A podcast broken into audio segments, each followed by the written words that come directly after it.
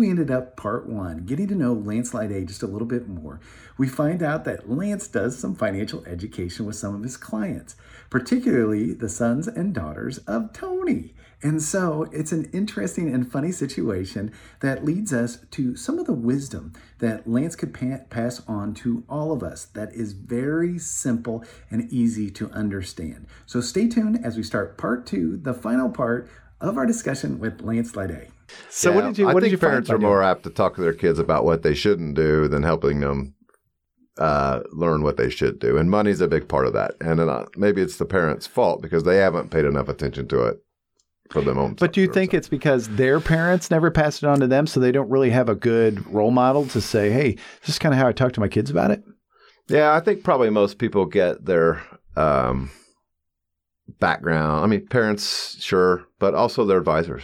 I mean, I think, you know, people, you can do absolutely. I am not smarter than anybody else. I mean, if you spent your time focused on what I do for people, you could do it too. You don't need me. Right. But it's where I focus my time. I would have no idea how to set up this little studio. I couldn't do it. Impossible. Right. But if you're not there, then they're going to learn from their buddies in the street, just like the FTX thing. And then they're going to tell them to buy crypto. That's right. And you know, the one thing I always tell people is like, everybody has a doctor, right? Mm-hmm. For their physical health.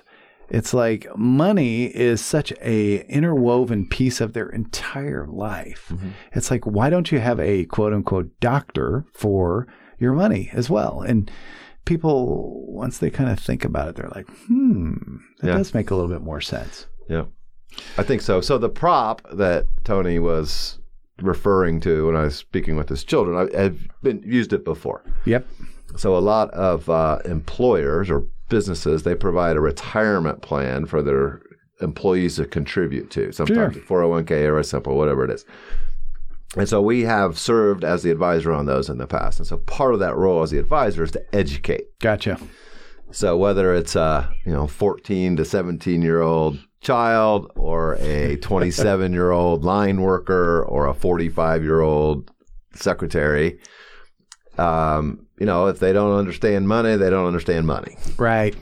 So the prop, the $1 stacks of $1 bills. So it's a stack of $1 bill with a whole bunch of filler in the middle. Is that what it was? Yeah, that's right. So it's a stack of 100 or 98 pieces of paper and $1 on either side. Okay. There's several stacks. Well, you know what? You know how to catch their attention? You put a couple stacks of those on and they're like, oh, Dad. So the point of that exercise is to show the power of compound return. Gotcha. All right. So, and so you can average out the rate of return on a treasury bond over 25 years, and it's, grows a little bit. We love the law of 72s. Oh, right? Yeah, that's exactly where I was going to go. So if you explain the rule of 72 to them with money, and instead of just giving them numbers, you can take another big old stack, equal the other one, and set it on top of it. Yeah, baby. It makes a point. I like that. So that's the reason for the prop. So the there's a quote. I'm going to butcher it. I've heard it the last couple of days. It's risk doesn't come from the market. Risk comes from our reaction to it. Ooh, that is a good one. So over 25 years, 30 years, I don't know who our audience is. Whatever time frame. Yeah, we're families. Stock market's going to do well at some point. At some point, it's not. The bond market, same thing. Real estate, the same thing. But clearly, over time, stocks will provide a greater rate of return than other asset classes. Right. Historically speaking, logically, if you look into it. However, with that extra return also comes the extra risk. And risk is defined as the value of the dollar you have today being less tomorrow. Right? So that's volatility risk. There's also risk that a company could go out of business, other things like that. But for practical purposes, it's the risk of the value of your portfolio going down and what is your reaction to it. Right. So over time, equity markets have and in all likelihood will trend up. Mm-hmm. But it's a bumpy ride. Every time it goes down, I call Lance. What the hell? What the heck? Edit that out. The heck is going on here? So every time the market goes down, Tony calls me and says, we should sell. Yeah. And I'll remind him that if we only buy when the market goes up and sell when the market goes down, then we're absolutely guaranteed we're going to lose money. Right. Because if you buy high and sell low, you lost money. I think it was two weeks ago. Go ahead. Yeah, I was thinking, I was trying to tell him, I don't want to buy stocks anymore. I just want to buy stonks. The stocks that only go up are stonks. Is that really a case? They are. Okay, so that's what I get for hanging out with the college kids, right? Zoomers will tell you, they only buy stonks. Because they're the only ones that just go up. Okay. But we just read I just read a book called The Psychology of Money, which isn't really about cerebral. It was this very interesting story, which goes through and it says, with the compounding of money, did you know that, 99% of Warren Buffett's wealth actually happened after, I think it was the age of 50 or 65. I can't remember, one of those, because it's the compounding of money. He started when he was some ridiculously young number, like 9 or 10 or 11. And because he was allowing it to compound and he was growing his money, that the thing just took off. Sure. And so you also, I think in that same podcast, we said the last 15 years on the S&P, there was this research analysis that said, if you stayed in the market, and you missed the 4 best trading days. I'm sure you've heard this. Yeah. You missed the 4 best trading days. You actually, over those 15 years, you lose money.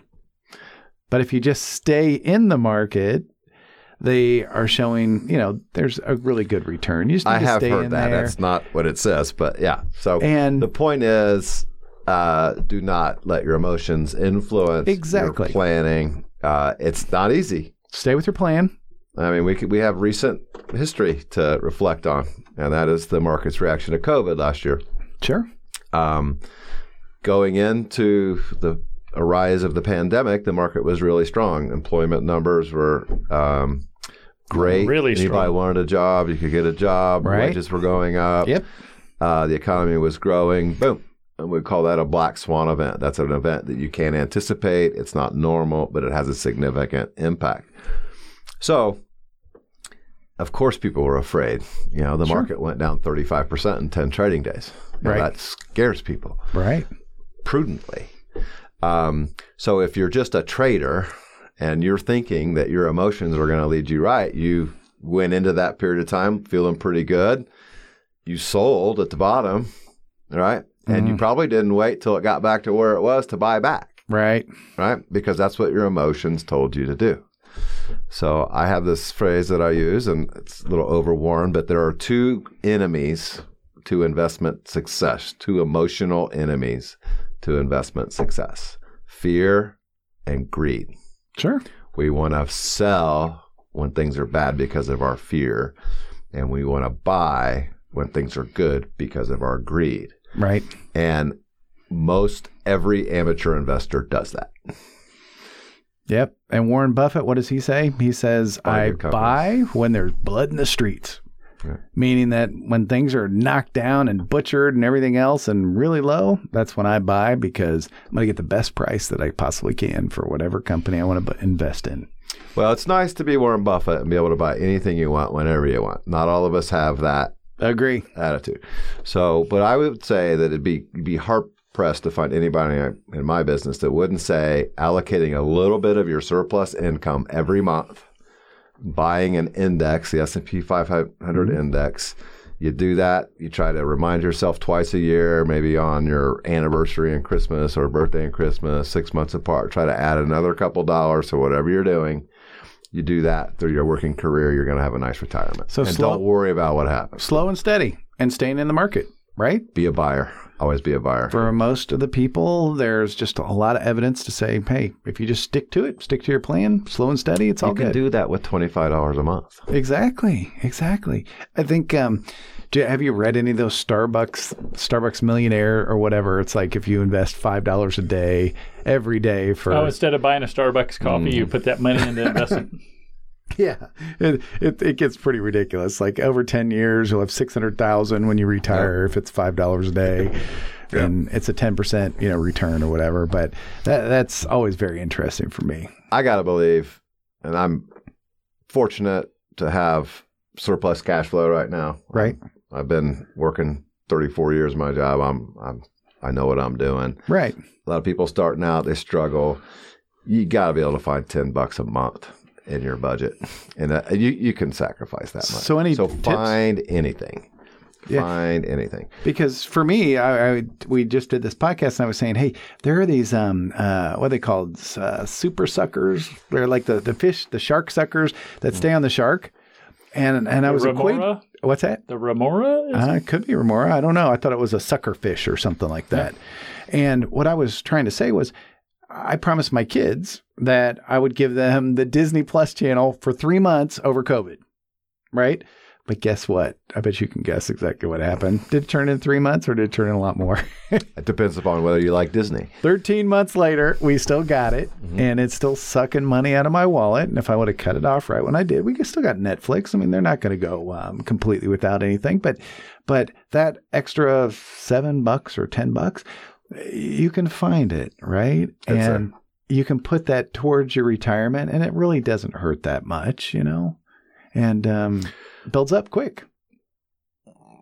I don't know. I would say quick. So it's like losing weight. I don't care if you eat 125 less calories than you exercise every day. You'll get to where you need to go, but it's not quick. So gotcha. That's probably more fair. I think financial planning, in particular investing, is not about immediate gratification. It's about having a plan, trusting in it, and keeping your emotions out of it. It's so hard to form a new habit. Like, don't you have to do like 21 days in a row or something? I mean, I got to go with Benjamin Franklin. Yeah.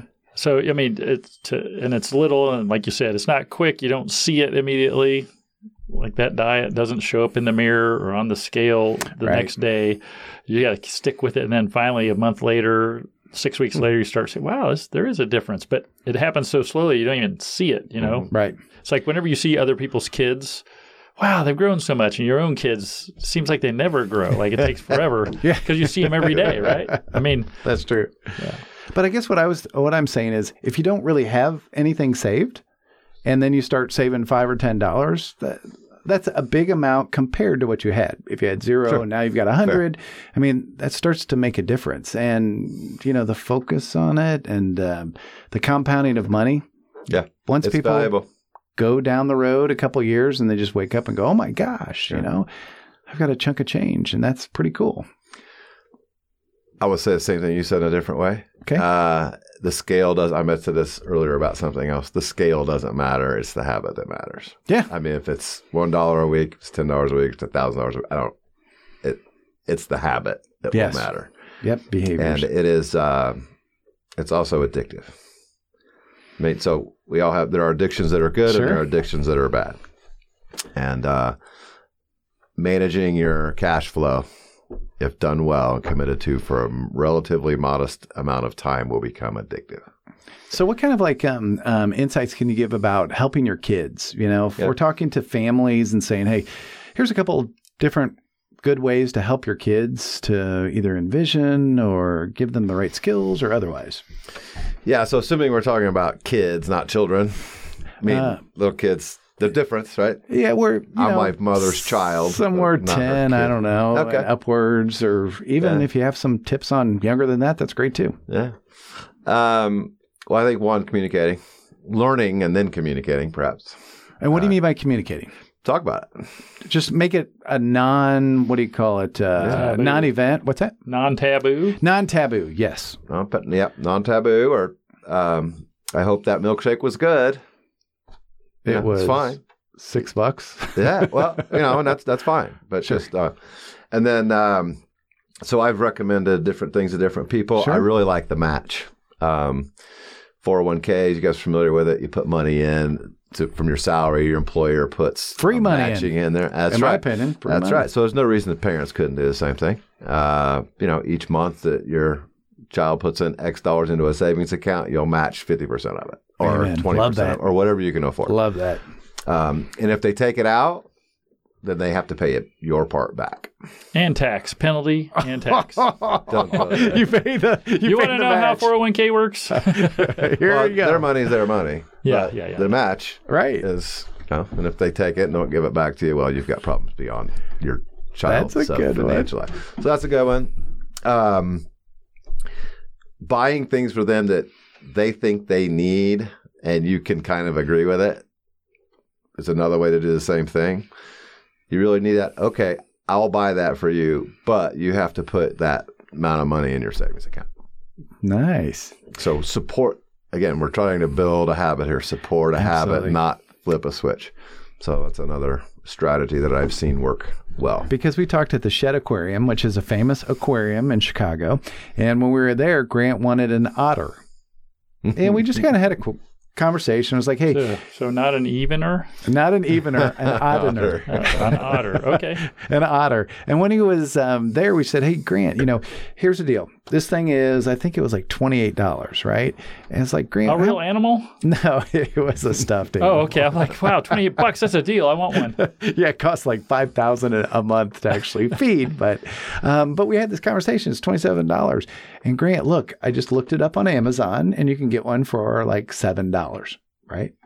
So we walked through the whole thing, and I actually offered him, I said, hey, if you wait one day and tomorrow we order it, then I'll give you $5 for that in your hand. And he was like, ooh, he started thinking about it. And he waited till the next day. And what do you think happened the next day? He forgot about it.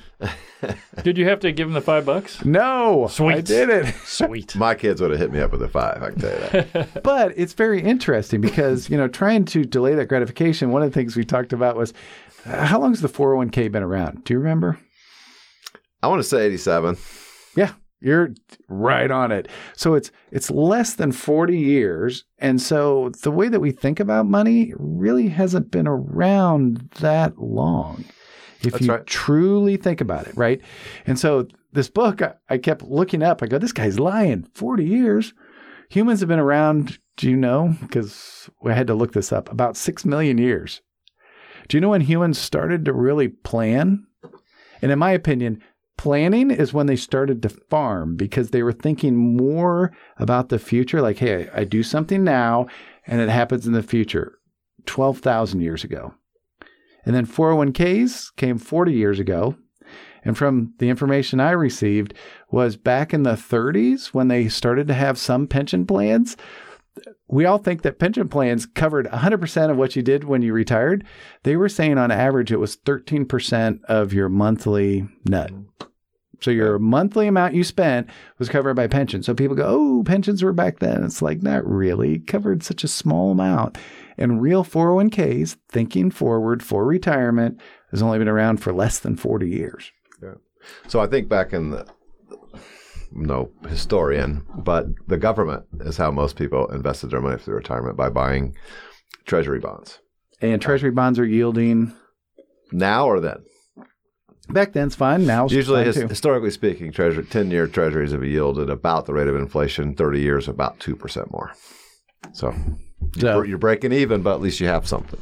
Wait, I feel a conspiracy story coming on about central banks, but we'll leave that. We're giving that to you then. We'll leave that for a different recording. What's the book and does Lance know about it? Jekyll Island. Have you heard this, Lance? Yes. It's you hate it or what? I don't know. It's a bit conspiracy theory. It is conspiracy, but it's kind of it's just an interesting book. Whether I've not read it, I've heard somebody talking about it. Tony. You've heard Tony talking about it? I can only listen to a little bit of it because I start getting, hyperventilating. But angry. I have this philosophy as it relates to my planning and my communication with people. There's no one right answer. There's no right way to do things, wrong way to do things, whatever it is. What's most important is have balance, right? Don't try to take too big of a bite of the apple. Think of something you can handle. Don't create BHAGs, right? Big hairy, audacious goals that are really hard to achieve. Right. Be balanced, baby steps, and create the habit. Right. And then from there, let it grow. So let's say that again because I think that's so incredibly important to make sure that everybody knows. Everybody's different, and there are trade-offs. Would you agree with that? There are trade-offs. It's like, hey, get a nice car, or maybe not as nice, but that trade-off will get me a little bit closer to my goal, right? And so as we talk to people, we don't want them to think there's a right and a wrong way. There is a right way because your behavior needs to be more than likely better. But Sure. It's not that you need to have $72 million when you retire. Everybody's just a little bit different. And as Tony keeps saying, you got to stop moving the goalpost, right? It's, hey, I want to retire with, I don't know, whatever the number is, $50,000 a year. But, ooh, now I really want a big house, $75,000 a year, $100,000 a year. And you got to stop moving that goalpost and get kind of your spending under control. Know what your money is. By the way, do you know which group of people actually knows their spending numbers better than any other?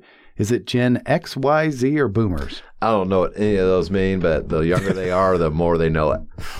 Really? I would say. The data that I just pulled was just the opposite. Boomers, really? About 46%. Well, that's because they're retiring now. Oh, no. They didn't. They didn't 10 years ago. Yeah. But that's what I mean. The younger, the Gen Xers, I found out, are 23%. So really? The Boomers are twice as much. And then it goes to like 30. Educate 32. Me a little bit. What are the X, Y, Z? I don't know the ages. So the X, Y, and Z are, I think X is 6 to 24. And then it's like 25 to 42, and then okay. It's like 45 to 57, okay. 57 to 75. Is it a percentage? Like that. Those are actually okay. Boomer. No, yeah.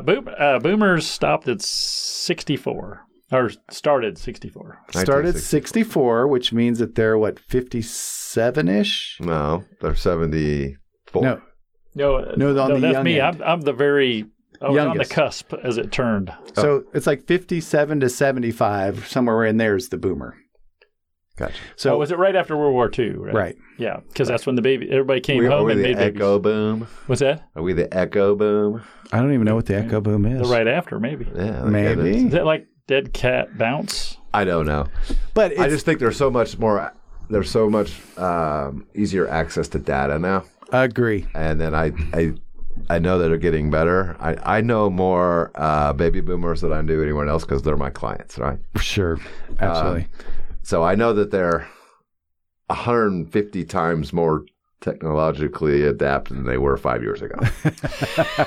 Because they all have grandchildren. Right. That's right. That are teaching them how to push the buttons. iPhones. That's okay. The computer was intimidating. The iPhone is worth or the iPhone, or whatever, the smartphone is worth the effort. Before that, it wasn't. Did you hear that? I think I came in and I showed them, hey, I got an iPhone. They go, aren't you a little bit young to have an iPhone? I'm like, owie, that hurts, man. But that's your son. We need to take him out and beat him this weekend. Okay. But it's just interesting to know that people understanding their spending, and you can understand why people a little older know their spending a lot better just because, they're retired and they only have so much money, Social Security, and some of their savings that they go through. But It's pretty fascinating. So do you have any other tips for kids and families? I'm kind of we're putting you on the spot. Well, the one my dad always said was don't take wooden nickels. And what does that mean? I think back in the day, somebody had wooden nickel. I don't know. It's an old thing. It's older than boomers, right? They're like old. I don't know. There's not even a group. What do you call it? Before the older. I think section. It was the greatest generation or something. Oh, could have been, I guess. Anyway, sorry. But don't take wooden nickels. I don't know what that means. Gotcha. Don't take wooden nickels. I think it means they're fake, and don't let people convince you that they're real nickels. Gotcha. I think it has something to do that you could trade them for food at one point in time, and then they no longer could during the Depression. But anyway, that's beyond our scope today. So ask a question. I would say don't make it so hard. Don't make it so hard, yeah. Yeah. Just spend less than you earn. Spend less than you earn. And then have a little bit set aside, and then avoid bad debt. And that. Not all go ahead debt. And tell us what bad debt is. Sure. Revolving credit. Because? You'll never pay it off. It's so much more expensive. We're going to get into interest and how it compounds. Yeah, we could tell interest. Interest is just really high for bad debt, right? That's right. And since it's really high, it's just very difficult to pay off. Yeah, and it's on a depreciating asset. Right. It's on something that doesn't grow in value. That's right. So at the end of the day, your credit cards, very tough, but a house generally grows. Well, the thing is, you have to live, so you pay for shelter. So that's the value of a house, right? What it is that you have to pay for shelter. So you. But it's hard to pay for those with a credit card. Not for very long. Not for very long. Yeah, that's right. I just Venmo my bank and say, "Here's my house payment." That's right. I've heard advocated to have no debt, get debt gone as soon as possible. Blah blah blah. So I do have a couple more points, but I was trying to stay in context. Avoid bad debts. Know what you make and what you spend, and try to find a difference on the right side. Right? I agree. And then get a little bit of something set aside. If you don't want to get a checking account, put $500 together, give it to your parents, and say, "Hey, this is just in case I need it." Sure. Because they'll probably have it. Yeah, all parents. My dad would take it to the casino. We're not giving it to your dad. Yeah, we're not giving it to dad. And once you get there, then you can start, putting a little bit of investing in your budget. Right. Because one of the things we say is, even though you don't maybe know what you want in the future, if you look back on your past, there's always something you wanted. So just remember that and save, and you're going to need it. You'll be rewarded. That's great. I love that. That's great. Now with a client, this is a true statement. So I'm not going to tell you the dollar amount. Big client though. Gotcha. And so we looked at their performance since inception, right? So that's the beginning. Total rate of return from when they started. Mm-hmm. So we have the amount of dollars they've contributed, the amount of dollars they've taken out, and then the amount of dollars they were still in there. Right. Right. So they took away what they spent or took out from what they contributed, added the earnings from their growth. Right. 65% of the total balance was from the earnings. So let's call it 10,000. They put 10,000 in. They took 9,000 out. 1,000 out. They have 1,000. The value of the portfolio is 8,000. All of the rest is from the growth. Just the growth. That's awesome. So you will be rewarded for your sacrifice, but it takes time. It's not immediate gratification. And don't let your emotions be your enemy when it comes to investing in growth. That's very true. Okay. I do have one passion about budgeting though. Let's do it. Give it to us. So I felt like we're being preachy here. Oh, we try not to be preachy. Were you preachy? Well, I have a little different perspective. I think that we're here to live our entire lives. And I have seen people be too frugal to the point where it ruined their life. Mm-hmm. And I have seen people be completely ignorant and what's the word I'm looking for? Unfrugal? Unfrugal. No, completely unworried about their future. Oh. Right? So, sure. Easy with money. So it's a balance, right? So don't let accumulating for later dominate your now. Right. And particularly if it changes your relationship with your spouse or your kids or your family or whatever. If it's not good, if it's over the top. Right. Both ways. So I've always called that live well and sleep well. Okay. So you need to put yourself in a position where you can sleep well knowing you're going to be okay. But that doesn't have to be the exclusion of living well also. So it sounds like you just really take the view that, hey, it's simple, which is spend less than you make. You're going to invest it. We're assuming that's going to happen. And don't do it where you're out of balance, because life is about balance. That's fair. Thank you. And you can hurt a lot of relationships and other things if you don't have that balance. So that's pretty cool. Tony, is there anything you want to say before we say goodbye? Well, I just want to understand the whole saving and compounding and so forth as it applies to golf.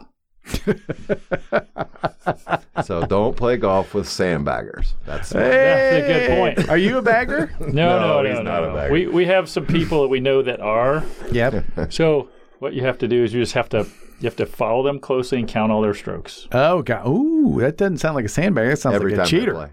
Oh yeah. That's right. That is a cheater. Sorry. Oh. We don't have any of those where we play, do we? No. Cheaters never win. Yep, and winners never cheat. That's right. Intentionally. Intentionally. Well, sometimes it's not knowing the rules. The rules can be a little... Is that the foot wedge? Murky. Oh, no, that's a cheater. That's a cheater. Gotcha. Lance, was there anything else that you wanted to add? I don't know. That's good. Glad you're doing this because it's needed. Cool. I got asked to come into my oldest daughter's sophomore or junior. They call it home economics. Sure. So it used to be home economics was when we were at school. Oh, yeah. Yep. How to, you know, do laundry, how to write a check, how to write a check, everything that just being at home. Now it's all about personal finance. Okay. It is. Good. Yeah. So I went in there. I did a presentation. I thought I nailed it. I used my little stacks of bills thing. I never got invited back. I have 3 other kids, and they didn't want me back. So. Did they keep the stacks of hundreds, though? Heck no. Yeah, I was going to say, wait a second. I still have I've still got some sitting in my basement. Do you? Cool. I snuck him out of his bag before he left. Well, that's good. Hey, what's that? It's called compounding interest.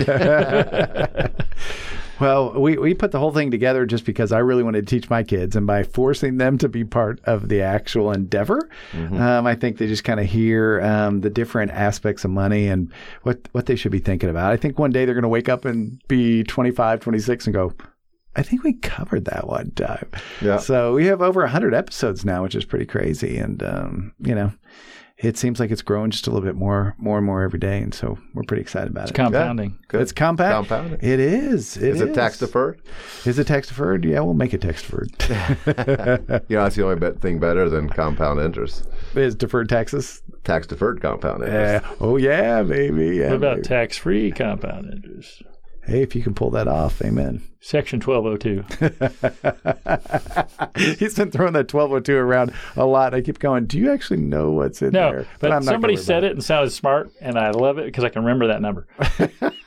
And then there's something called QOZ. I got to get into that. Oh, you got the QOZ. You've already got that one down. But, well, we really appreciate having you here. Thank you so much. We love, you know, putting out some of that knowledge to individuals and some of your background. And I'm glad I could give you so much to edit out. It's no, I think it won't be anywhere close to some of our previous guests. Right, Tony?